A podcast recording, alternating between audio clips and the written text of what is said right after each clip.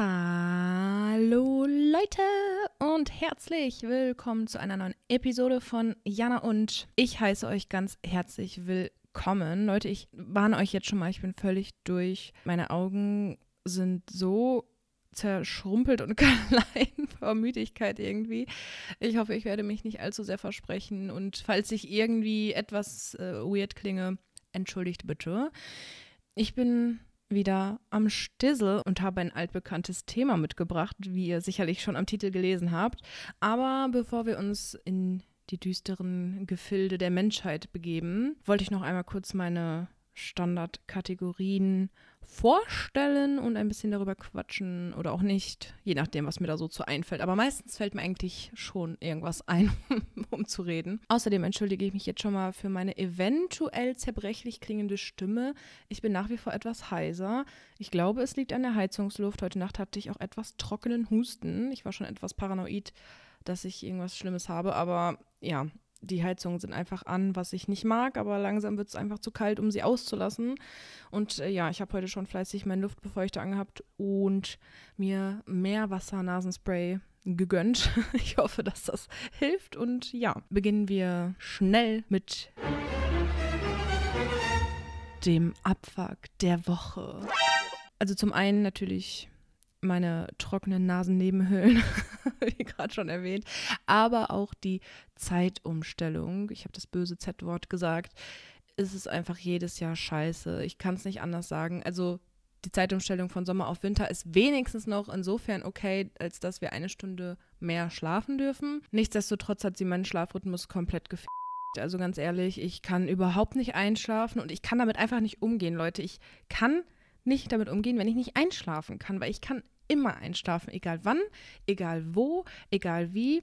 Ich kann sofort einschlafen und das kann ich in dieser Woche so überhaupt gar nicht oder seit ja, also seit der Zeitumstellung halt. Und ich hatte schon mir Sorgen gemacht, ob ich völlig gestresst bin oder sowas, weshalb ich nicht einschlafen kann, was eigentlich gar nicht sein kann, bis mir dann eingefallen ist, ja, dass ja da eine Zeitumstellung war und es nervt mich einfach. Dann wache ich ganz oft nachts auf oder wache morgens kurz vor meinem Wecker auf und äh, es ist einfach nur nervig. Ich hoffe, dass sich das bald einpendelt. Und noch mehr hoffe ich, dass wir diese Scheiße endlich mal abschaffen. Also da könnte ich schon wieder den nächsten Rant raushauen. Es regt mich einfach nur noch auf. Irgendwann habe ich in 2016 mal so eine scheiß Abstimmung gemacht zu dem Thema. Ja, und seitdem ist nichts mehr passiert. Habe gerade ein Déjà-vu. Ich glaube, ich habe da schon mal hier drüber gesprochen. Aber egal, es regt mich wirklich sehr auf. Schafft es ab. Vielleicht mit der neuen Regierung. Aber ich glaube, Deutschland entscheidet das nicht selbst. Ich glaube, das ist eine EU-weite Entscheidung. Ja, und wenn sich so viele Länder einig werden müssen, ich weiß ja nicht, ob das dann so bald funktioniert. Naja, es funktioniert ja auch schon seit 2016 nicht. Gut, kommen wir zu den schöneren Dingen im Leben, zu meinen Positives der Woche. Und da habe ich ganz klar das größte Positive. Und zwar hatten mein Freund und ich unser fünfjähriges Jubiläum. Ich finde, Jubiläum hört sich immer total crazy an, als, keine Ahnung, hätte man so ein Firmenjubiläum oder so. Aber äh, ja, wir hatten unseren fünften Jahrestag, um es so vielleicht mal auszudrücken. Und wir waren gemeinsam im Kino und etwas nettes Essen. Und das hört sich zwar total unspektakulär an, aber wenn man aufgrund einer Pandemie seit fast zwei Jahren nicht mehr ins Kino gehen konnte, ist das schon echt mega die krasse Erfahrung gewesen. Also ah, allein wenn man da reingeht und dieser Popcorn-Geruch, oh mein Gott, das war so lecker. Also wir haben uns natürlich auch Popcorn geholt. Und wir haben den Film Ron läuft schief geschaut und waren die einzigen Erwachsenen ohne Kinder in diesem Kinosaal. Ähm, ja, aber ich finde solche Disney-Pixar-Filme, ich glaube, der war gar nicht von Disney oder Pixar, aber trotzdem solche Kinderfilme, die sind nicht nur für Kinder. Und ja, den Film können wir oder ich oder wir beide auf jeden Fall sehr empfehlen. Es ist super süß. Es geht um einen Jungen, der etwas ähm, ja, unbeliebter ist in der Schule und der hat nicht wie alle anderen Kinder einen Roboter. Und ich würde mal sagen, diese Roboter in dem Film sind das Pendant zu den Smartphones in der echten Welt und bekommt dann irgendwann einen, ähm, ja, nicht mehr ganz so intakten Roboter und ja, dem bringt er dann Sachen bei. Und dieser Roboter, also Ron, ist so süß. Oh Leute, echt, ich, oh, ich fand's so süß. Also es war ein wirklich sehr süßer Film, von daher absolute Filmempfehlung. Schaut ihn euch an, solange er noch im Kino läuft oder falls er irgendwann mal auf irgendeiner Streaming-Plattform läuft, schaut es euch da gerne an. Also können wir nur empfehlen. Und dann kommen wir zu einer Kategorie, die hier und da mal behandelt wird. Und zwar zum Song Roast. Ähm, ja, also ein Roast würde ich jetzt nicht sagen. Es ist einfach nur ein Song, der mir in meiner Spotify-Playlist vorgeschlagen wurde, den ich überhaupt nicht mochte. Und den möchte ich euch gerne vorstellen. Und zwar ist das Ed Sheeran mit Overpass Graffiti. Ich hätte nie gedacht, dass ich irgendwas von Ed Sheeran mal in meinem Song Roast vorstellen würde, aber irgendwie geht seine Entwicklung gerade in eine Richtung, die mir nicht so zusagt. Ich weiß nicht, also ich mochte Ed Sheeran früher sehr, sehr, sehr gerne. Und ja, irgendwie seit ein paar Monaten ist er irgendwie auf so einer crazy modernen Schiene. Ich meine, jeder, jede Künstlerin geht bestimmt mal in seiner Karriere andere Wege oder probiert neue Sachen aus. Ist ja auch voll gut, auch wenn es ihm Spaß macht und es gut ankommt. Go for it. Meins ist es aber nicht, weil ich mag halt Ed Ed Sheeran, weil er halt so schöne, emotionale Songs macht mit seiner Gitarre und ja, nicht so einen komischen Song, der sich anhört wie irgendwie aus den 80ern, schnell und keine Ahnung, hört mal rein, Ed Sheeran, Overpass Graffiti. Mir gefällt's nicht, aber vielleicht habe ich ja euch gerade euren Lieblingssong vorgestellt. Kann ja sein, dass ihr den mega feiert. Kommen wir aber zu den Dingen, die ich euch empfehlen möchte, und zwar zu den Songhypes. Da habe ich einmal von Nessa Barrett, JXDN und DVBBS La Didi. das hört sich gerade an, als hätte ich irgendwie in irgendeiner Kindersprache gesprochen. Äh, ich kann euch da wirklich nur ans Herz legen, falls ihr solche Titel gerne hören wollt. Also entweder spreche ich es zufälligerweise perfekt aus und ihr versteht, was ich meine, oder ihr guckt einfach auf meinem Instagram-Kanal vorbei. Dort heiße ich Jana und der Podcast. Eigenwerbung.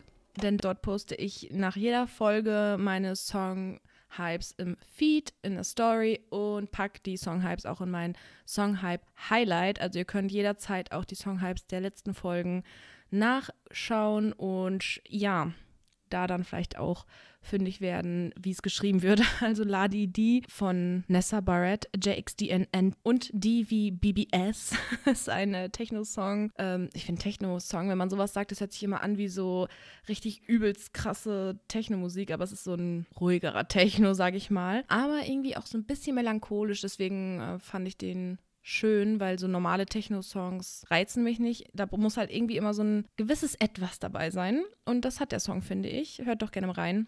Und der zweite Song, also etwas komplett anderes, ist der Song Love von Nat King Cole oder ich weiß nicht, ob man den Song Love ähm, ausspricht oder L-O-V-E. Der wird nämlich Love geschrieben, aber mit Bindestrichen zwischen den Buchstaben. Und den Song habe ich immer mal wieder all die Jahre irgendwo gehört und fand ihn immer total schön in irgendwelchen Filmen oder Serien. Und letztens habe ich den irgendwo so gehört, dass ich ihn schasamieren konnte und seitdem höre ich ihn rauf und runter. Es ist so ein schöner, melancholischer Song oh, wo ich mir vorstelle, dass man irgendwie mit seinem seiner Partnerin vorm Kamin tanzt und diesen Song auf äh, einem Plattenspieler abspielt. Oh, so ein bisschen, weiß nicht, wie ein einziger Tag Vibes, falls ihr den Film kennt. Ah, einfach ein richtig, richtig schöner Song und irgendwie auch so leicht weihnachtlich. Ich weiß nicht, vielleicht auch nur, weil ich den jetzt gerade zur Weihnachtszeit höre. Aber hört unbedingt mal rein. Love von Nat King Cole. Und ich verspreche euch, wenn ihr jetzt noch nicht wisst, wie, was das für ein Song sein sollte. Ich denke, sobald ihr reinhört, erkennt ihr den wieder. Der ist nämlich eigentlich ziemlich berühmt, würde ich sagen. Huge, meine Lieben. Kommen wir zur letzten Kategorie für heute und zwar Serien mit Binge-Watch-Potenzial.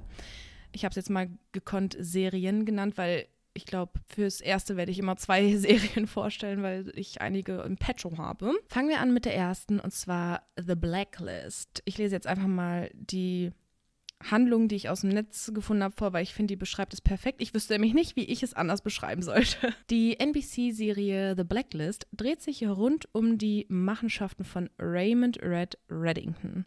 Dieser war einst ein US-amerikanischer Marineoffizier, doch an einem gewissen Punkt in seiner Karriere hat er dem Vaterland den Rücken gekehrt und avancierte zum meistgesuchten Verbrecher der USA. Er ist sozusagen ein kriminelles Mastermind und steht auf sämtlichen Fahndungslisten stets an oberster Stelle. Wenn ein Mann von diesem Kaliber und mit einer derartigen Hintergrundgeschichte eines Tages einfach so die Tore der FBI-Hauptzentrale in Washington, D.C. passiert, lässt dieses Ereignis eine böse Absicht erwarten. Entgegengesetzt sämtliche Erwartungen bietet Red dem FBI allerdings seine Kooperation an. Red will die Institution der US-amerikanischen Regierung sogar mit Insider-Informationen unterstützen und somit die Verhaftung einiger Terroristinnen garantieren. Die einzige Bedingung, die der zurückgekehrte Überläufer stellt, ist folgende. Die junge FBI-Agentin Elizabeth Keene ist die einzige Person, mit der er in persönlichen Kontakt tritt. Fortan arbeitet er mit ihr eine sogenannte Blacklist ab. Schnell wird jedoch klar, dass sich Red nicht nur aufopferungsvoll zum Wohle der Nation einsetzt. Stattdessen arrangiert er seinen persönlichen Ansprüchen den Weg zur Verwirklichung.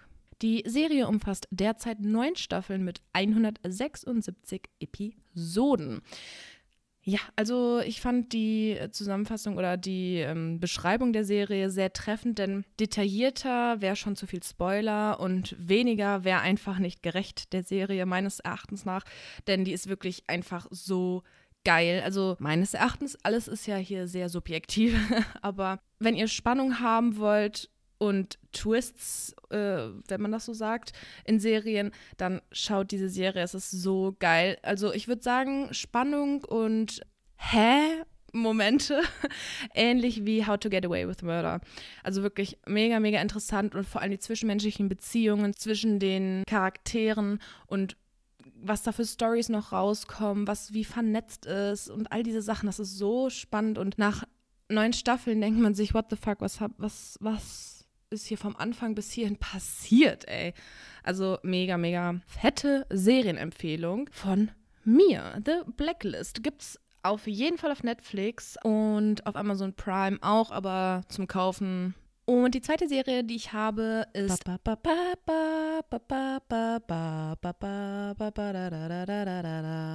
How I Met Your Mother, was, was eigentlich ganz anderes ist, und zwar eine Sitcom tatsächlich, äh, die für den Fernsehsender CBS produziert wurde. Die neun Staffeln umfassen 208 Folgen, die von 2005 bis 2014 erst ausgestrahlt wurden. Hier lese ich auch einmal kurz die sehr gute Zusammenfassung vor, weil ich unfähig bin, sowas so smart zusammenzufassen.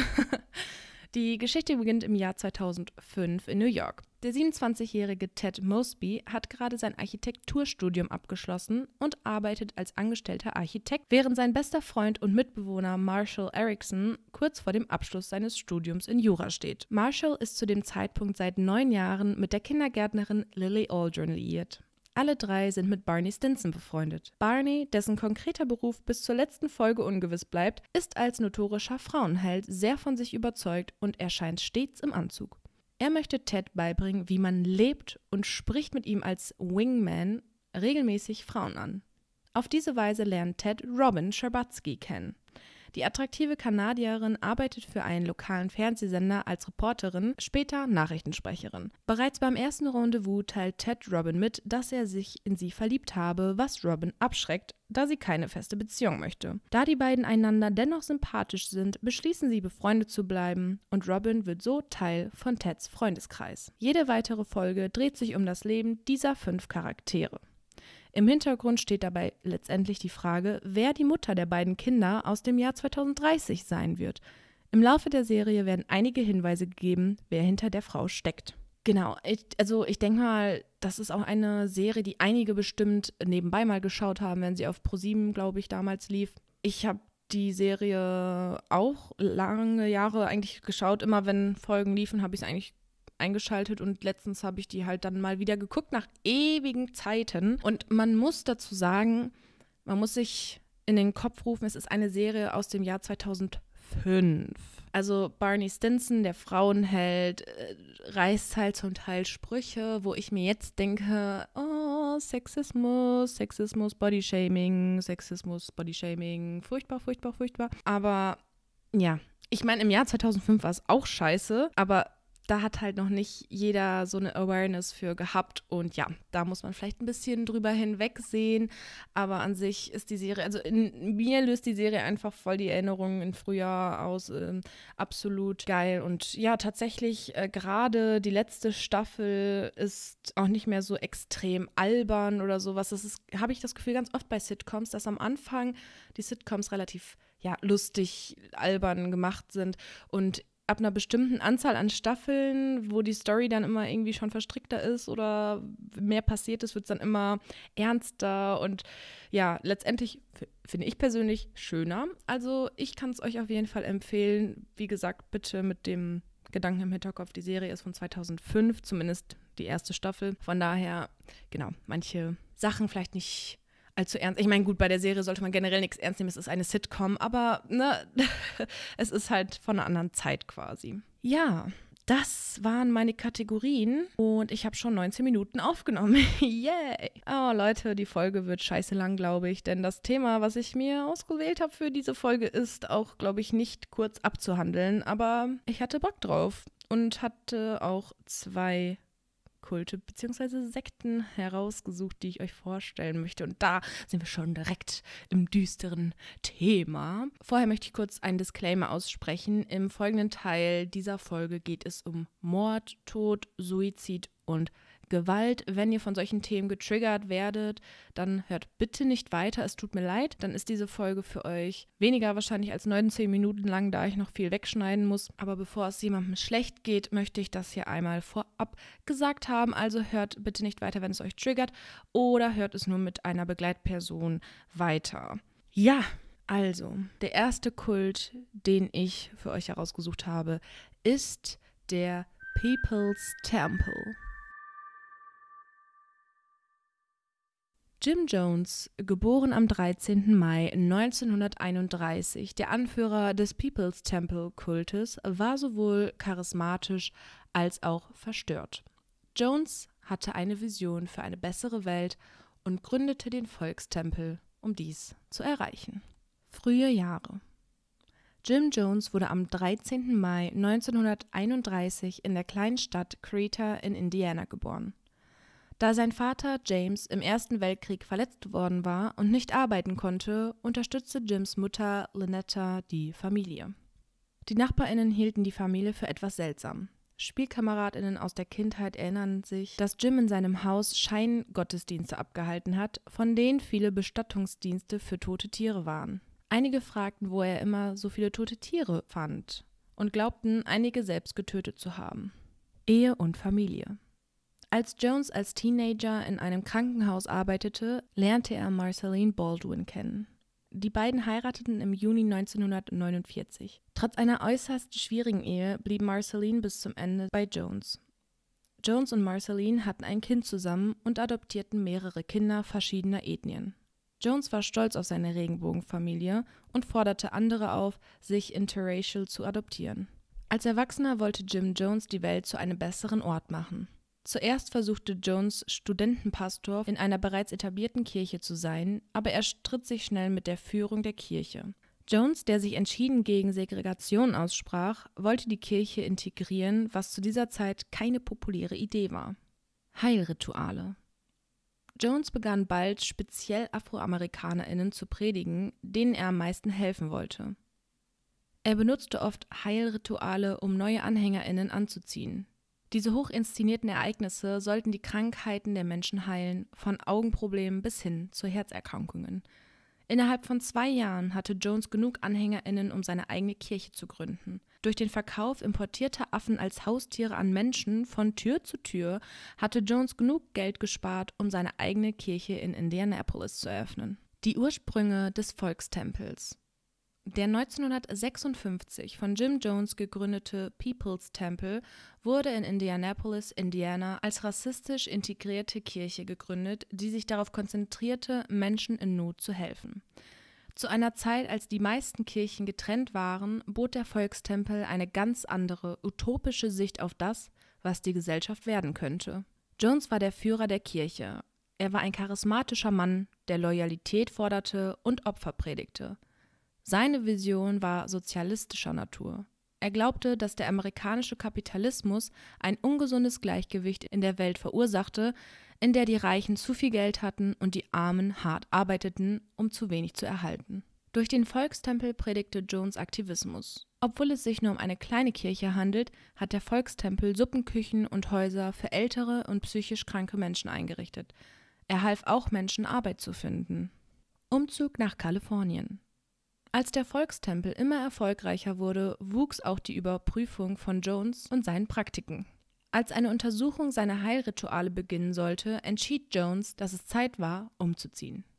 1966 verlegte Jones den People's Temple nach Redwood Valley, Kalifornien, einer kleinen Stadt nördlich von Ukiah im Norden des Bundesstaates. Jones entschied sich insbesondere für Redwood Valley, weil er einen Artikel gelesen hatte, in dem er als einer der Top-Orte aufgeführt war, die bei einem Atomangriff am seltensten getroffen wurden. Außerdem schien Kalifornien viel offener für die Akzeptanz einer integrierten Kirche zu sein als Indiana. Ungefähr 65 Familien folgten Jones von Indiana nach Kalifornien. Nach seiner Gründung im Redwood Valley expandierte Jones in die San Francisco Bay Area. Der Volkstempel richtete erneut Häuser für ältere und psychisch Kranke ein. Er half auch Süchtigen und Pflegekindern. Die Arbeit des Volkstempels wurde in Zeitungen und von lokalen PolitikerInnen gelobt. Die Leute vertrauten Jim Jones und glaubten, er habe eine klare Vorstellung davon, was in den Vereinigten Staaten geändert werden musste. Viele wussten jedoch nicht, dass Jones ein viel komplexerer Mann war. Ein Mann, der unausgeglichener war, als irgendjemand jemals vermutet hatte. Drogen, Macht und Paranoia. Von außen sah Jim Jones und sein Volkstempel wie ein erstaunlicher Erfolg aus. Die Realität sah jedoch ganz anders aus. Tatsächlich verwandelte sich die Kirche in einen Kult, der sich um Jim Jones drehte. Nach dem Umzug nach Kalifornien änderte Jones den Tenor des Volkstempels von religiös zu politisch mit einer starken kommunistischen Neigung. Mitglieder an der Spitze der kirchlichen Hierarchie hatten nicht nur ihre Hingabe an Jones zugesagt, sondern auch all ihre materiellen Besitztümer und ihr Geld zugesagt. Einige Mitglieder haben ihm sogar das Sorgerecht für ihre Kinder übertragen. Jones wurde schnell von Macht verliebt und verlangte von seinen Anhängerinnen, ihn Vater zu nennen. Später begann Jones sich selbst als Christus zu bezeichnen und behauptete dann in den letzten Jahren, er sei selbst Gott. Jones nahm auch eine große Menge von Medikamenten ein, sowohl Amphetamine als auch Barbiturate. Was sind Barbiturate? Sorry Leute, falls ich das komplett falsch ausspreche. Ich habe davon noch nie in meinem Leben gehört. Äh, aber Barbiturate äh, sind synthetische Stoffe, die als pharmazeutische Produkte hergestellt werden. Sie wirken dämpfend auf das zentrale Nervensystem. Zuerst sollte es gewesen sein, ihm zu helfen, länger wach zu bleiben, damit er mehr gute Arbeit leisten kann. Bald jedoch verursachten die Medikamente große Stimmungsschwankungen. Sein Gesundheitszustand verschlechterte sich und es erhöhte seine Paranoia. Jones machte sich nicht mehr nur Sorgen um Atomangriffe. Er glaubte bald, dass die gesamte Regierung, insbesondere die CIA und das FBI, hinter ihm her waren. Zum Teil, um dieser wahrgenommenen Bedrohung durch die Regierung zu entkommen und um einem Exposé-Artikel zu entkommen, der veröffentlicht werden sollte, beschloss Jones, den Tempel der Völker nach Guyana in Südamerika zu verlegen. Die Siedlung Jonestown. Nachdem Jones viele Mitglieder des Volkstempels davon überzeugt hatte, in eine angeblich utopische Gemeinde im Dschungel von Guyana zu ziehen, wurde Jones Kontrolle über seine Mitglieder extrem. Vielen war klar, dass es kein Entrinnen mehr von Jones Kontrolle gab. Diese Kontrolle wurde teilweise durch den Einsatz von bewusstseinsverändernden Drogen zur Verwaltung seiner AnhängerInnen genutzt. Laut der New York Times hatte er, Zitat, Quaaludes, Quaaludes, Demerol, Valium, Morphin und 11.000 Dosen Thorazine ein Medikament zur Beruhigung von Menschen mit extremen psychischen Problemen, Zitat Ende, auf Lager und verabreichte es. Sorry Leute für die Aussprache. Ich kenne davon nichts. Obwohl doch Valium und Morphin habe ich glaube ich schon mal gehört. Aber Quaaludes, Demerol, Demerol und Thorazine, Thorazine noch nie gehört. Vielleicht könnt ihr da was mit anfangen. Die Lebensbedingungen waren schrecklich, die Arbeitszeiten lang und Jones hatte sich zum Schlechten verändert. Das Jonestown Massaker. Besuch des US-Abgeordneten Leo Joseph Ryan Jr. Viele AngehörigInnen der Mitglieder des People's Temple wussten nicht, wo ihre Verwandten waren, da viele von ihnen fluchtartig nach Jonestown ausgewandert waren. Es ging das Gerücht um, dass die Mitglieder des People's Temple gegen ihren Willen eingesperrt im Regenwald leben würden. Aus Sorge wandten sich AngehörigInnen an den US-Kongressabgeordneten Leo Joseph Ryan Jr. Dieser wollte der Sache persönlich auf den Grund gehen und Jonestown besichtigen. In Jonestown wurde der Besuch von Ryan vorbereitet. Es gab Überlegungen von Jim Jones, Ryan gar nicht erst hineinkommen zu lassen oder ihn in Jonestown zu ermorden. Die BewohnerInnen hatten den Auftrag, mit niemandem von Ryans Team über irgendetwas zu sprechen, außer darüber, wie großartig Jonestown sei. 17. November 1978. Ryan, der unter anderem von der Mitarbeiterin Jackie Spire und einem Kamerateam begleitet wurde, wurde am Nachmittag des 17. November 1978 freundlich in Jonestown empfangen. Das Team war beeindruckt von der Siedlung mit all ihrer Infrastruktur, wo kurz zuvor noch Regenwald gewesen war. Am Abend wurden Ryan und sein Team mit Musik und Tanz willkommen geheißen. Das kulturelle Leben wurde vom Team als sehr lebhaft und glücklich aufgefasst. Er lobte das Miteinander der Menschen.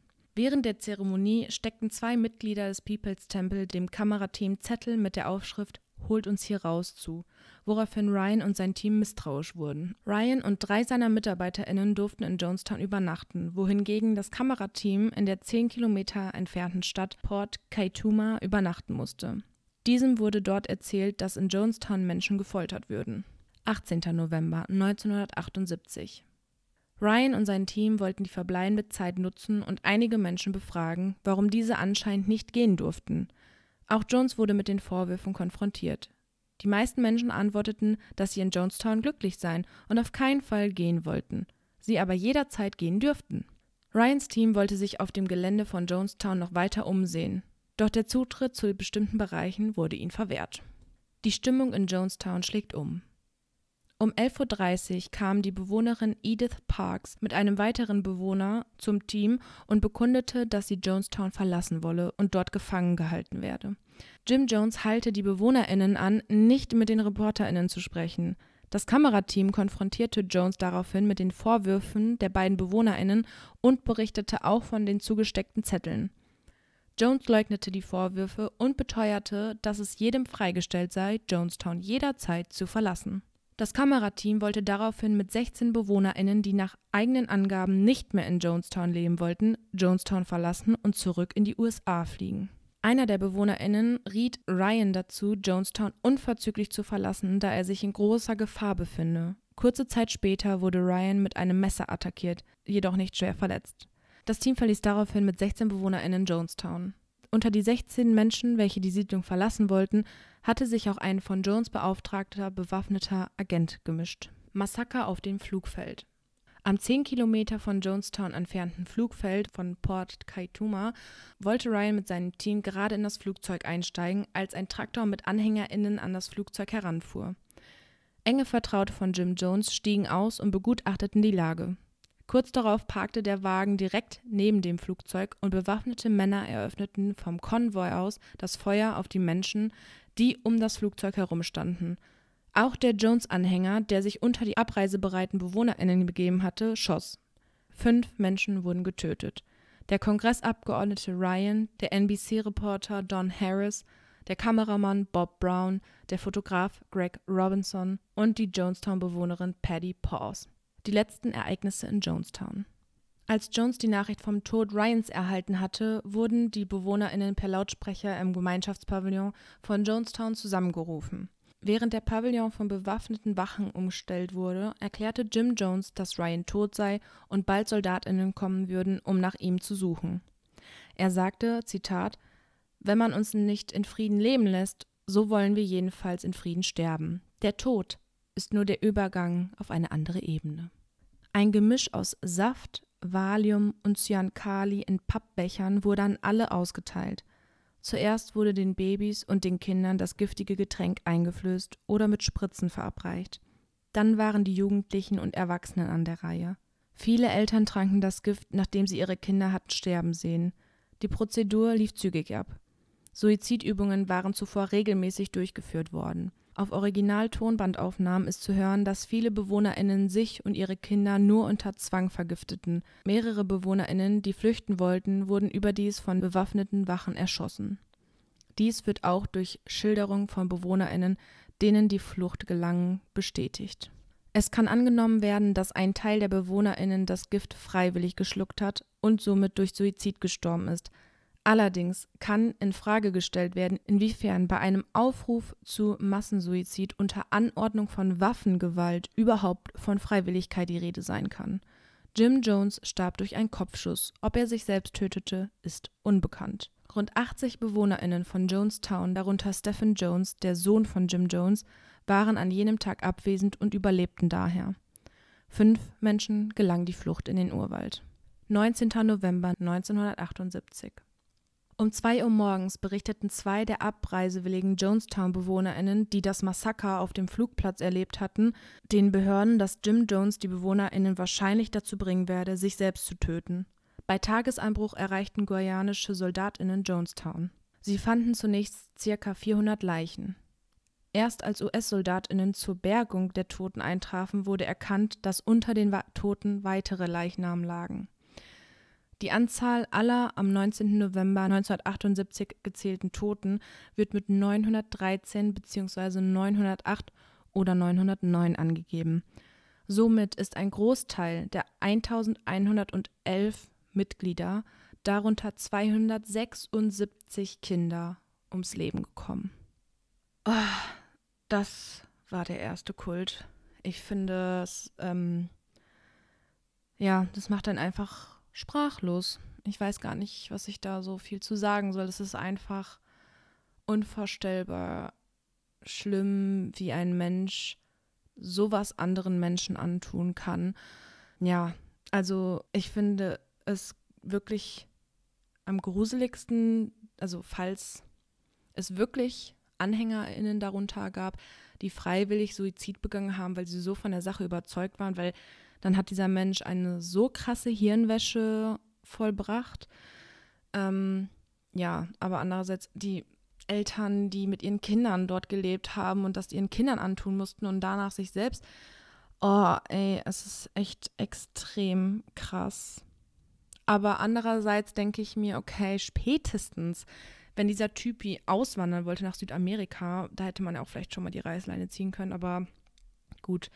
Ich finde es auf jeden Fall extrem krass. Ich weiß nicht, ich kannte schon länger dieses äh, Jonestown Massaker beziehungsweise den ganzen Kult.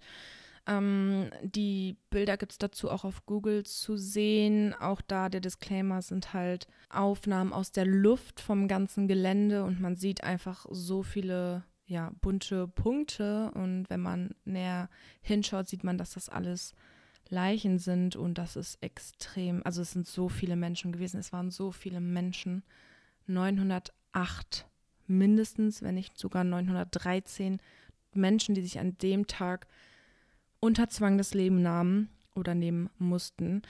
Super gruselig und ähm, ja, ich glaube, eines der krassesten Massaker, von denen ich je gehört habe, äh, fand ich aber sehr spannend, weil es wieder so ein Typ geschafft hat, so viele Menschen um sich zu scharren und äh, irgendwie den Kopf komplett zu zerstören und umzudrehen, dass die dem einfach blind folgen und alles tun, was er sagt. Also, oh, einfach nur gruselig. Kommen wir zum zweiten Kult bzw. Sekte. Ich glaube, hier würde ich es eher als Sekte betiteln. Aber gut, ist ja letztendlich auch egal. Es liegt ja auch sehr nah beieinander. Auch hier ein kurzer Disclaimer. Im folgenden Teil der Folge geht es um Rechtsextremismus, Rassismus, Fremdenfeindlichkeit und Gewalt. Wenn ihr von solchen Themen getriggert werdet, dann hört bitte nicht weiter oder nur in Begleitung einer Bezugsperson. Der Ku Klux Klan. Etymologie. Der Name Ku Klux Klan kommt laut der gängigen Überlieferung von dem griechischen Wort für Kreis, das entsprechende englische Wort Circle kann auch für einen geheimen Zusammenschluss, einen Zirkel von eingeweihten Menschen stehen. Die MitbegründerInnen des Ku Klux Klans, Calvin Jones und Richard Reed, unterbreiten während der dritten Zusammenkunft den anderen vier Mitgliedern diesen Namensvorschlag, woraufhin einer von ihnen die Idee äußerte, Ku Klux als Bezeichnung zu wählen. Das Wort Clan wurde demnach hinzugefügt, da es zum einen nahe lag, einen Zirkel derart zu bezeichnen und es sich zum anderen um eine Alliteration handelte, weswegen es zudem mit K geschrieben wurde. Nach einer anderen These ist der Name Ku Klux Klan lautmalerisch dem Geräusch beim Spannen eines Gewehrhahnes nachempfunden. Andere Theorien sehen in der Namensgebung einen Bezug zur Geheimgesellschaft Seven Confederate Knights, die von konföderierten Insassinnen im Unionsgefängnis auf Johnson's Island etabliert worden war sowie zu Studentinnenverbindung Ku Klux Adelphon, die 1812 an der University of North Carolina at Chapels Hill gegründet worden war. Eine weitere Erklärung, die erstmals von dem mit dem Clan sympathisierenden Autorenpaar Romani geäußert wurde, sieht in der Maya-Gottheit Kukulkan den Ursprung für den Begriff. Laut dieser Hypothese seien viele der EinwohnerInnen des Gründungsortes Pulaski in den 1840er Jahren während des Mexikanisch-Amerikanischen Krieges mit Legenden zu Kukulkan als Lichtgott und erfolgreichem Bekämpfer der Dunkelheit in Verbindung gekommen, worin die späteren Clanmitglieder meinten, ihren eigenen Kampf gegen befreite, versklavte Carpetbagger und Scalawags wiederzuerkennen. Also bis heute ist scheinbar nicht so ganz klar, woher der Name kommt. Sucht euch eine Variante aus. Kommen wir zur Geschichte. Der Clan der Reconstruction-Ära. Gründung. Der ursprüngliche Ku Klux Klan wurde am 24. Dezember 1865 in Pulaski, Tennessee gegründet.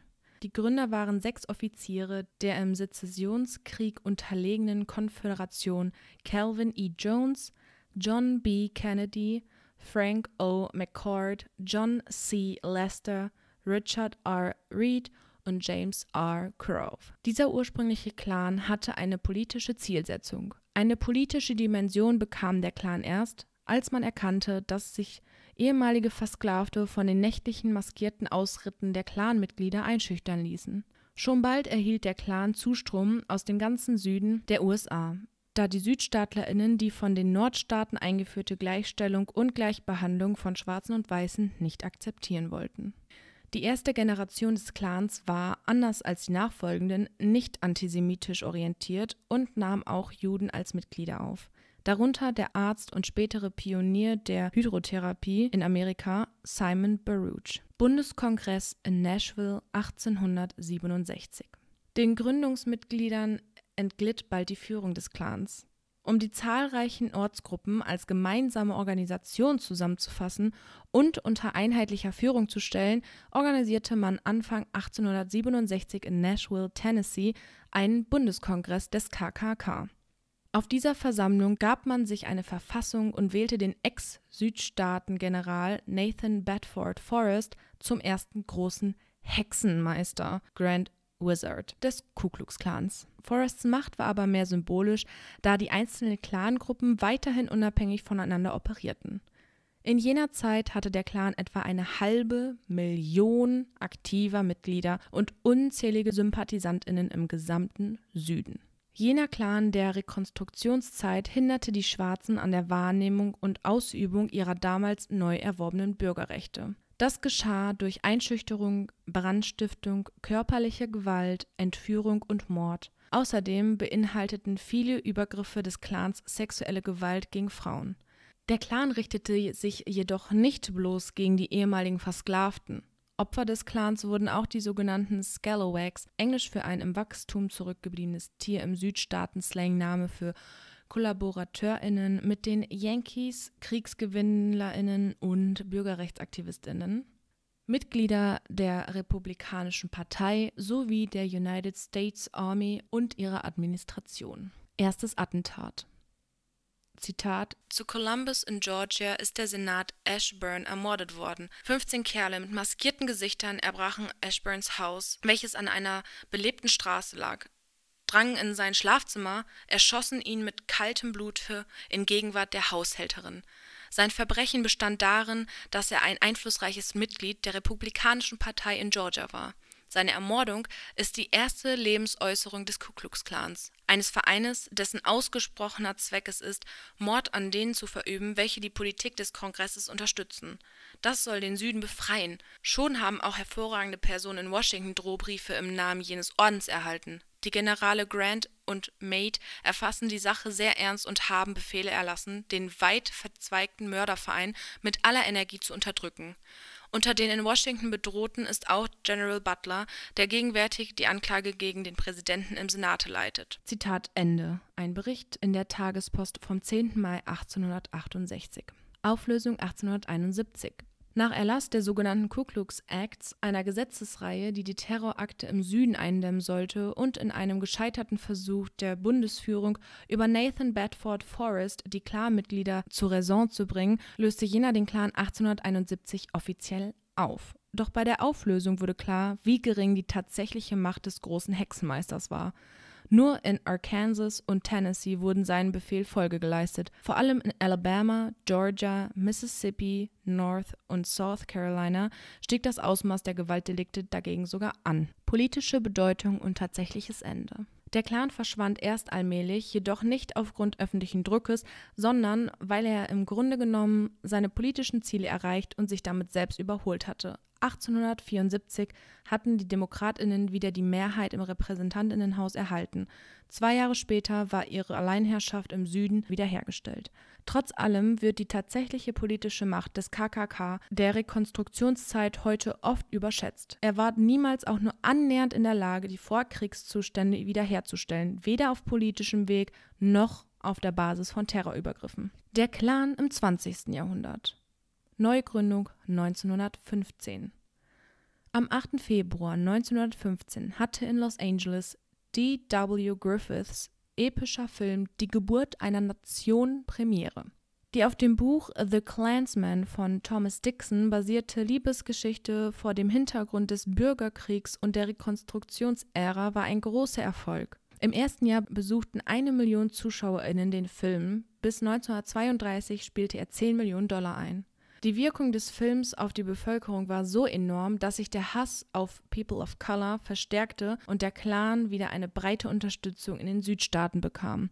Man war der Meinung, dass den Zitat schwarzen Bestien Einhalt geboten werden müsse. Zitat Ende. Allerdings war der Film nicht losgelöst von allen anderen gesellschaftlichen Trends zu betrachten, die US-Präsidentschaftswahl 1912 hatte der gebürtige Südstaatler und Befürworter der Rassentrennung Woodrow Wilson gewonnen und die Entrechtung der afroamerikanischen Bevölkerung der Südstaaten hatte 1890 bis 1908 in zehn der elf ehemaligen konföderierten Staaten Eingang in die Verfassung gefunden 1896 wurde vom Supreme Court of the United States im Fall Plessy vs. Ferguson die Rassentrennung unter der Maßgabe separate but equal (getrennt, aber gleich) erlaubt. Dazu kam, dass Booker T. Washington als Anführer der afroamerikanischen Bürgerrechtsbewegung erpicht darauf war, offen Konflikt mit der weißen Mehrheit zu vermeiden, und konfrontativere Stimmen wie W. E. B.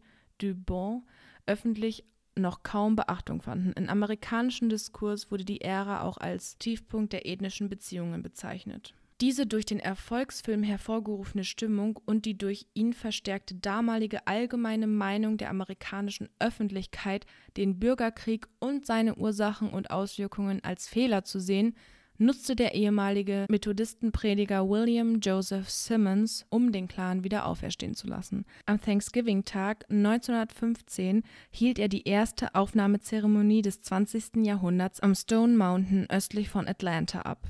Der Stone Mountain war eine Art Schrein der Südstaaten. Er erweiterte das mythische Repertoire des Clans um das brennende Feuerkreuz, das heute als Symbol des KKK allgemein bekannt ist. Diese Symbolik entnahm er ebenfalls Griffiths Film bzw. Dixons Buch, das sich wiederum auf angebliche schottische Mythen berief. Dieser neue Clan erlebte einen regen Zustrom, vor allem weil die Gräueltaten der Rekonstruktionszeit bereits vergessen und durch Griffiths Film durch ein Bild des Heroischen ersetzt worden waren. Zu dem Heroischen des Clans gehörten die fantasievollen Clanstitel. So hießen die oberen ClanführerInnen zum Beispiel Grand Dragon, großer Drache, Grand Cyclops, großer Zyklop, oder Imperial Wizard, imperialer Hexenmeister. Gemeinsam mit dem für die Clan-Propaganda zuständigen Edward Young Clark baute Simmons den Clan zu einem profitablen Unternehmen aus. Aus kommerziellen und ideologischen Gründen wandte sich der neue Clan nun gegen NeueinwanderInnen, politisch engagierten ArbeiterInnen und GewerkschaftsfunktionärInnen, Intellektuelle, jüdischen Menschen, katholischen Menschen und GegnerInnen der 1920 bis 1933 bestehenden Alkoholprohibition, die sogenannten Nassen, Wets. Der Clan wurde von einer regionalen, bereits in Vergessenheit geraten paramilitärischen Organisation zu einer nationalen Bewegung, die sich nicht mehr nur auf die Südstaaten beschränkte. Die Ära Evans 1922 bis 1939. Grand Wizard Hiram Weasley Evans Unstimmigkeiten zwischen den ClanführerInnen führten dazu, dass zunächst Simmons, später auch Clark den KKK verließen und im November 1922 Hiram Weasley Evans, ein Zahnarzt aus Dallas, die Clanführung übernahm. In den 1920er Jahren breitete sich der Clan in den gesamten USA aus. Unter Evans stieg er zu einer mächtigen Geheimorganisation auf, der es gelang, hunderte RichterInnen, Sheriffs und BürgermeisterInnen clanfreundlich zu stimmen und entwickelte sogar eine Partnerschaft mit der Pillar of Fire Church, die die Methodistin Alma Bridwell White gegründet hatte. Neue Mitglieder bezahlten 10 US-Dollar Aufnahmegebühr, um den Clangruppen beitreten zu dürfen. Inflationsbereinigt äh, sind das über 100 Dollar in heutiger Währung.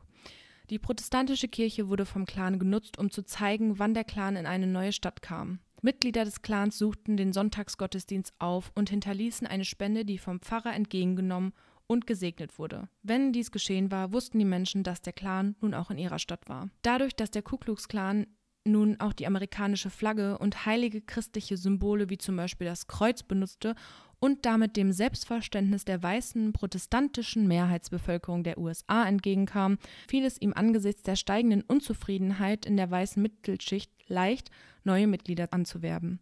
Der Clan zählte 1922 drei Millionen Mitglieder und stand 1924 mit rund 4,5 Millionen Mitgliedern auf dem Höhepunkt seines Einflusses. Einige aktive Ku Kluxer waren sogar angesehene PolitikerInnen im Senat, im Repräsentantinnenhaus oder auf untergeordneter Ebene.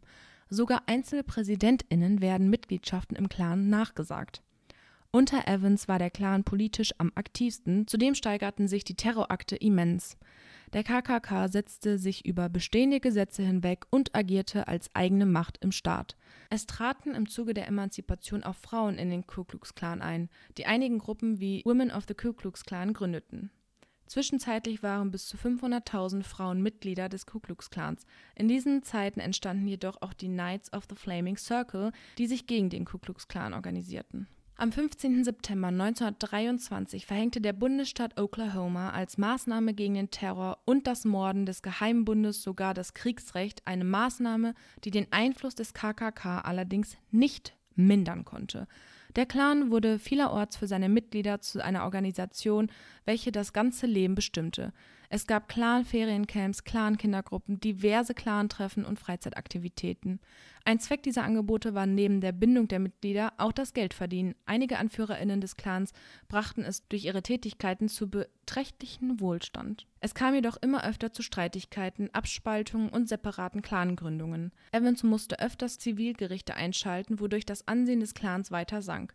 1925 wurde der große Drache D.C. Stephenson wegen Vergewaltigung und Mordes an einer Lehrerin, die in einem Programm zur Überwindung des Alphabetismus aktiv war, von einem Gericht angeklagt. Nach seiner Verurteilung zu einer lebenslangen Haftstrafe enthüllte Stephenson Listen über zahlreiche Bestechungsgelder des Clans. Als Folge seiner Enthüllungen mussten mehrere PolitikerInnen zurücktreten. Einfache Mitglieder wurden abgeschreckt und die Mitgliederzahl sank enorm.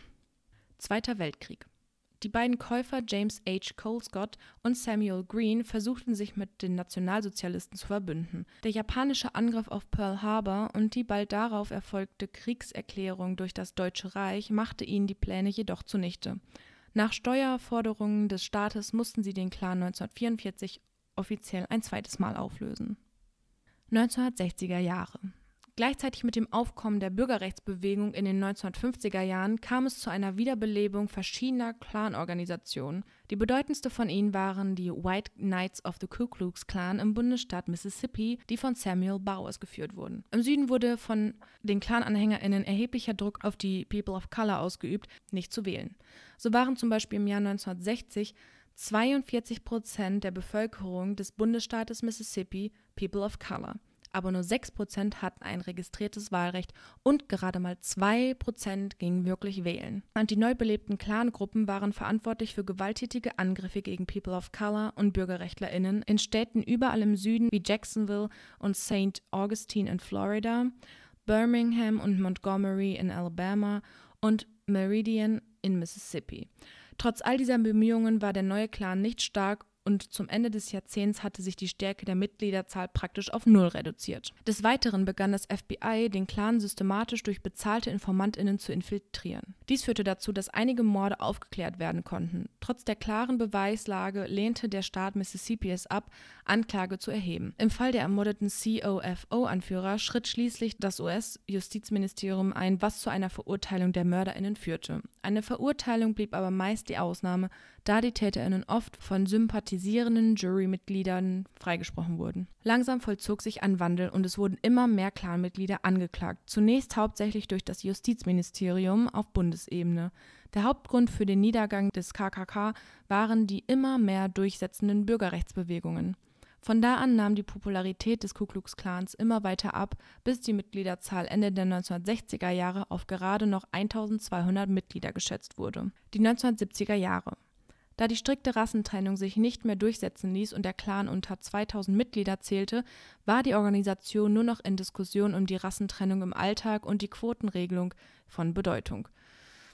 Quotenregelung war der Anteil an People of Color SchülerInnen. Erst durch den neuen Anführer David Duke, der durch sein seriöses Auftreten und seinen geschickten Umgang mit den Medien versuchte, das Image des Ku Klux Klans zu verbessern, erfuhr dieser wieder einen leichten Aufschwung, so dass die Mitgliederzahl auf 3500 stieg. Doch Dukes Auftreten und seine Politik stießen teilweise auf Kritik in den eigenen Reihen, sodass sich einige Gruppen abspalteten, um erneut zu versuchen, ihre Ziele mit Gewalt zu erreichen. 1980er Jahre. Anfang der 1980er Jahre ermittelte das FBI gegen AnhängerInnen des Clans wegen der Kindermorde von Atlanta, fand jedoch keine Beweise für ihre Involvierung. Ein weiterer schwerer Schlag für den Ku Klux Klan war es, als im Jahr 1987 die größte noch bestehende Clangruppe United Clans of America aufgrund einer Zivilrechtsklage aufgelöst werden musste. Die Anti-Clan-Organisation Clanwatch hatte der Mutter des vom Clan ermordeten Michael Donald, zu dieser weiteren Klage geraten, nachdem die MörderInnen ihres Sohns bereits verurteilt worden waren. Die Vereinigten Clans von Amerika wurden wegen der Aufrufe zu Gewalttaten und Morden ihrer AnführerInnen zu einer Strafe von sieben Millionen Dollar verurteilt, die sie nicht bezahlen konnten. Das gesamte Eigentum der Gruppe wurde an die KlägerInnen übergeben und die Gruppe wurde aufgelöst. Es kam zwar weiter zu sporadischen Gewaltakten, doch die Clansmänner hielten sich stärker zurück, da ihnen bewusst wurde, dass sie nun, im Gegensatz zur Vergangenheit, auch zum Tode verurteilt werden konnten. Die 1990er Jahre. Im Jahr 1997 wurde das Clanmitglied Henry Hayes wegen des Mordes an Michael Donald hingerichtet. Er war seit 1913 der erste Weiße, der in Alabama wegen Mordes an einer Person of Color hingerichtet wurde seit 2000. Zu Beginn des 21. Jahrhunderts schätzt man die Mitgliederzahl auf 5000. Der Clan tritt nicht als geschlossene Organisation auf, sondern verteilt sich auf einzelne unabhängige Sektionen über die Vereinigten Staaten. Seit 1995 bekämpft der Clan gezielt People of Color Kirchengemeinden. In den letzten Jahren wurden mehr als 180 Kirchen afroamerikanischer Gemeinden durch Brandanschläge zerstört. Es wird vermutet, dass der KKK an diesen Brandanschlägen beteiligt war. Seit der Wahl von Barack Obama zum Präsidenten im Jahr 2008 verzeichnete der Ku Klux Klan neuen Zulauf. Er setzt in seiner heutigen Eigendarstellung auf ein modernes und bürgerliches Erscheinungsbild. In den letzten Jahren suchte der Clan vermehrt Kontakt zu anderen rechtsextremen Bewegungen. Am 13. April 2014 erschoss ein 73-jähriges Ku Klux Klan-Mitglied in Overland Park in der Metropolregion Kansas City drei Menschen in zwei jüdischen Einrichtungen. Der Täter wurde festgenommen. Am 16. November 2014 übernahm das Hacker-Kollektiv Anonymous das Twitter-Konto des Clans und attackierte die Website, bis sie nicht mehr erreichbar war. Weiterhin wurden Namenslisten und Bilder von Mitgliedern des Clans auf Anonymous zugeschriebenen Seiten veröffentlicht. Kleiner Kommentar von mir, richtig geil. Grundprinzip der Ku Klux Klan sieht sich selbst als eine radikal protestantische Organisation. Von den frühen 1900er bis in die 1940er Jahre sahen Hunderttausende fundamentalistischer ProtestantInnen, vor allem aus dem Mittleren Westen, aber mit der Zeit auch wieder aus dem Süden, den KKK als Teil ihres Glaubens. Millionen weitere sahen die Methoden des KKK zwar als tadelnswert und extrem an, erkannten die Mitglieder aber trotzdem als vollwertige Christinnen an und stimmten mit der Meinung des Clans überein, dass weiße Protestantinnen von Geburt an anderen Gruppen überlegen seien. Zu dieser Zeit wurde die Unterdrückung von People of Color, jüdischen Menschen, katholischen Menschen und homosexuellen Menschen und vielen als Teil von Gottes Plan angesehen. Die KKK-Mitglieder verstehen sich als verfassungstreue PatriotInnen. Bei Aufnahme in den Clan wird ein Eid auf die US-Verfassung abgelegt. Einige amerikanische Neonazis lehnen den KKK deshalb als zu gemäßigt ab. Zeichen und Symbole im Gegensatz zum Clan in seiner originalen Erscheinungsform des 19. Jahrhunderts, der keine Flaggen oder Symbole hatte, konzentrierte sich die 1915 entstandene Version auf den Gebrauch der US-Flagge, was Materialien und Fotografien aus den 1920er Jahren dem Höhepunkt dieses Clans bezeugen. In den 1950er und 1960er Jahren versuchten einige Clangruppen, sich die Kriegsflagge der Konföderation anzueignen, um sie im Kampf gegen die Aufhebung der Rassentrennung im Süden der USA zu nutzen. Diese Identifikation mit Südstaatensymbolen ist von historischen AktivistInnen im den Clan dominierenden Mittleren Westen weitgehend nicht anerkannt worden. In seiner zersplitterten Form benutzen einige Instanzen des KKK noch immer die konföderierte Kriegsflagge und die US-Flagge, allerdings ohne offizielle Anerkennung. Das wohl bekannteste Symbol des KKK ist das brennende Kreuz. Es soll das Licht Jesu Christi symbolisieren, da sich der Clan als radikale protestantische Organisation sieht. Zur Verwendung der weißen Kapuzengewänder gibt es zwei Theorien. Diese Bilder kennen wahrscheinlich die meisten von euch, oder was heißt die meisten von euch jetzt vielleicht nicht, aber wenn man Ku Klux Klan hört oder KKK, hat man eigentlich Bilder im Kopf von diesen langen weißen Gewändern mit den spitzen Kapuzen, die aussehen wie aus irgendeinem Horrorfilm. Die Gewänder repräsentieren Geister der im Sezessionskrieg gefallenen Konföderationssoldatinnen, die vom Tode auferstanden sind, um sich an ihren Feindinnen zu rächen. Treffen finden daher meist im Schutze der Nacht statt. Theorie 2. Die weißen Kapuzengewänder symbolisieren Reinheit und Sauberkeit in Abgrenzung zu den vom KKK-Mitgliedern als schmutzig und minderwertig wahrgenommenen Gruppen wie etwa den AfroamerikanerInnen. Und die dritte Theorie. Die Kapuzengewänder erinnern an die Kapuzenmäntel, die Bußbruderschaften bei Prozessionen während der Karwoche in Spanien und einzelnen Teilen Süditaliens tragen. Es gibt jedoch sonst keine Verbindung zum Ku Klux Klan. Der Clan außerhalb der Vereinigten Staaten. Auch in Kanada gab und gibt es einen Clan. In der mittelwestlichen Provinz Saskatchewan hatte der Clan von 1929 bis 1934 unter James Anderson Einfluss auf die Regierung. In Australien baute ein früheres Mitglied der One Nation Party, Peter Coleman, in den späten 1990er Jahren einen Clan auf. In den 2000er Jahren gab es Versuche des KKK, die Australia First Party zu infiltrieren. Der europäische Ableger des Ku Klux Klan sind die European White Knights of the Burning Cross. Untergruppen gibt es laut Aussagen des Clans im Vereinigten Königreich, in Deutschland, Frankreich, Griechenland, Österreich, der Schweiz und Schweden. Der Clan in Deutschland. In Deutschland existierte in den 1920er Jahren ein Ku Klux Klan Ableger. Die Gruppe mit dem Namen Ritter zum Feurigen Kreuz sollte aus etwa 350 Mitgliedern bestanden haben. Er wurde 1930 aufgelöst. In der Nachkriegszeit entstanden neue kleine Clangruppen, die sich größtenteils an den US-Clan anlehnten. In Deutschland gründeten in Bitburg stationierte US-SoldatInnen gemeinsam mit rassistischen Deutschen 1980 einen KKK-Ableger. 1971 bildete sich erneut eine Clangruppe, die sich nach der Einleitung eines Ermittlungsverfahrens 1992 wieder auflöste. Zuvor wurde unter anderem ein Magazin aus dem Umfeld des KKK verbreitet. 1992 sollen mutmaßliche AnhängerInnen des KKK in Brandenburg einen nigerianischen Asylbewerber fast totgeschlagen und in einen See geworfen haben. Anfang der 1990er Jahre versuchte der spätere V-Mann Carsten Szczepanski, einen deutschen Ableger des Ku Klux Klans, zu gründen. Zu einer Kreuzverbrennung zusammen mit Dennis Mahone, White Knights of Ku Klux Klan, lud er JournalistInnen vom RTL Plus ein. Außerdem verlegte er zwei Ausgaben eines Fanzines namens Das Feuerkreuz, bestehend aus Artikeln aus US-amerikanischen Clanheften. 2012 wurde bekannt, dass in Baden-Württemberg zwei Böblinger PolizistInnen einige Monate Mitglieder der European White Knights of the Ku Klux Klan gewesen waren. Diese Ableger sollen von 2000 bis 2002 mit etwa zehn Mitgliedern existiert haben. Der Fall erhielt zusätzliche Brisanz, da es sich bei den PolizistInnen um KollegInnen der ermordeten Polizistin Michelle Kiesewetter handelt. Zudem war öffentlich geworden, dass der Fall von den Behörden zehn Jahre lang geheim gehalten wurde. 2004 wurde ein Disziplinarverfahren betrieben, das mit der Rüge für die Beamtinnen endete. Die beiden waren auf der Geiersburg in Untermünkheim mit einem Blutritual in den Ku Klux Klan aufgenommen worden, nach einigen Monaten aber wieder ausgetreten. Beide befanden sich 2012 noch im Dienst. Aufsehen erregte im Jahr 2011 eine Kreuzverbrennung bei Grabow, Mecklenburg-Vorpommern, wodurch deutsche Medien auf einen Clan aufmerksam wurden. Veranstaltet haben soll die Kreuzverbrennung eine Clangruppe um einen selbsternannten Bischof aus Berlin. Ein ehemaliges Mitglied erwähnte in einem Interview im November 2012, es habe auch in Sulzbach, Murr, Arnsbach und Hessen Treffen des Clans gegeben. Der Verfassungsschutz Nordrhein-Westfalen gab 2013 bekannt, dass es seit Juli 2011 einen Internetauftritt teutonischer Ritter des Ku Klux Klans in Deutschland, Distrikt NRW, gibt. Die Zahl der Mitglieder betrage unter zehn. Einige von ihnen seien bereits als Rechtsextremisten bekannt gewesen.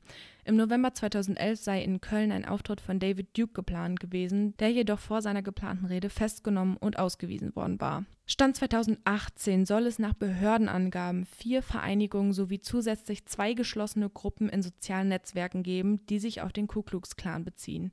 Am 16. Januar 2019 erfolgte eine Großrazzia gegen 17 Personen im gesamten Bundesgebiet. Die Polizei ermittelte gegen 40 Mitglieder einer Vereinigung, die den Namen National Social Knights of the Ku Klux Klan Deutschland tragen soll. Dabei soll es sich um ein mutmaßlich gewaltbereites Netzwerk handeln. Bei den Durchsuchungen seien mehr als hunderte Waffen wie Messer und Macheten, aber auch Schreckschuss- und Druckluftwaffen gefunden worden. Das war mein Beitrag zum Ku Klux Klan. Ich kann nicht mehr, Leute. Es ist so spät. Ich nehme schon so lange auf. Meine Augen tun so weh, weil das alles kann ich natürlich nicht aus dem Kopf, sondern habe das abgelesen, weil ich es mir vorher aufbereitet habe. Und wie ihr wisst, habe ich ja einen Job, bei dem ich auch viel am PC arbeite. Also eigentlich nur am PC arbeite. Was heißt schon viel, also nur zu 100 Prozent. Und oh, ja, nach Feierabend dann weiterhin so lange am PC zu sitzen und abzulesen, ist wirklich nicht so einfach manchmal. Meine Augen sind, glaube ich, richtig angeschwollen. Also ich brauche auf jeden Fall gleich echt eine Bildschirmpause.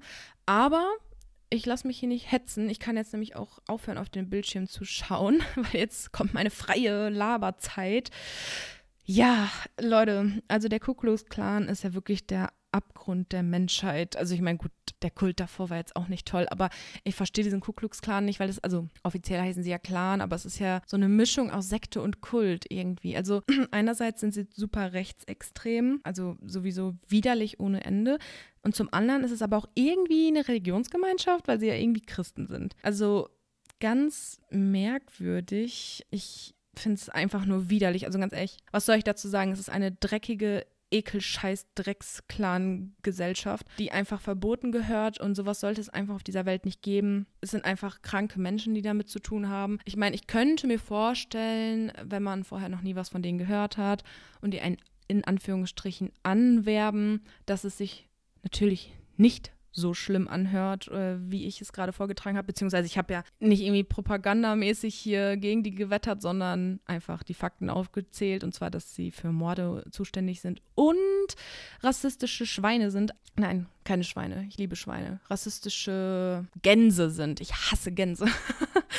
ja, auf jeden Fall. Ähm, das sind natürlich Fakten, aber so werben die natürlich, denke ich mal, keine eventuell potenziellen Mitglieder an, indem sie sagen, hey, wir hassen alles und jeden und sind voll die rassistischen Gänse. Wollt ihr nicht Mitglieder sein? so, dann wird da irgendwie angebandelt und Gemeinsamkeiten werden gesucht und ja, so ein Scheißdreck. Ich frage mich gerade, ich raste aus.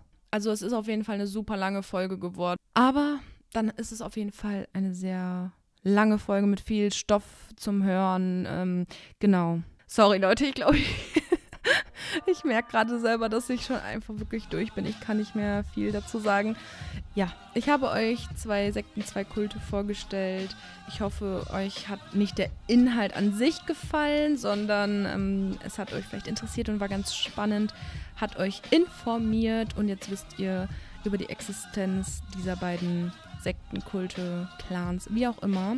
Ich wünsche euch einen wunderschönen Tag, einen wunderschönen Morgen, einen wunderschönen Abend oder eine wunderschöne Nacht, was auch immer ihr gerade tut. Ich kann nicht mehr. Ich sag nur noch Tschüss.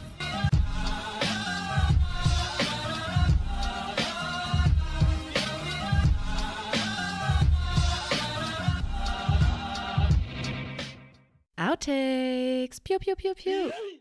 Let's do this. Jones, der sich entschieden.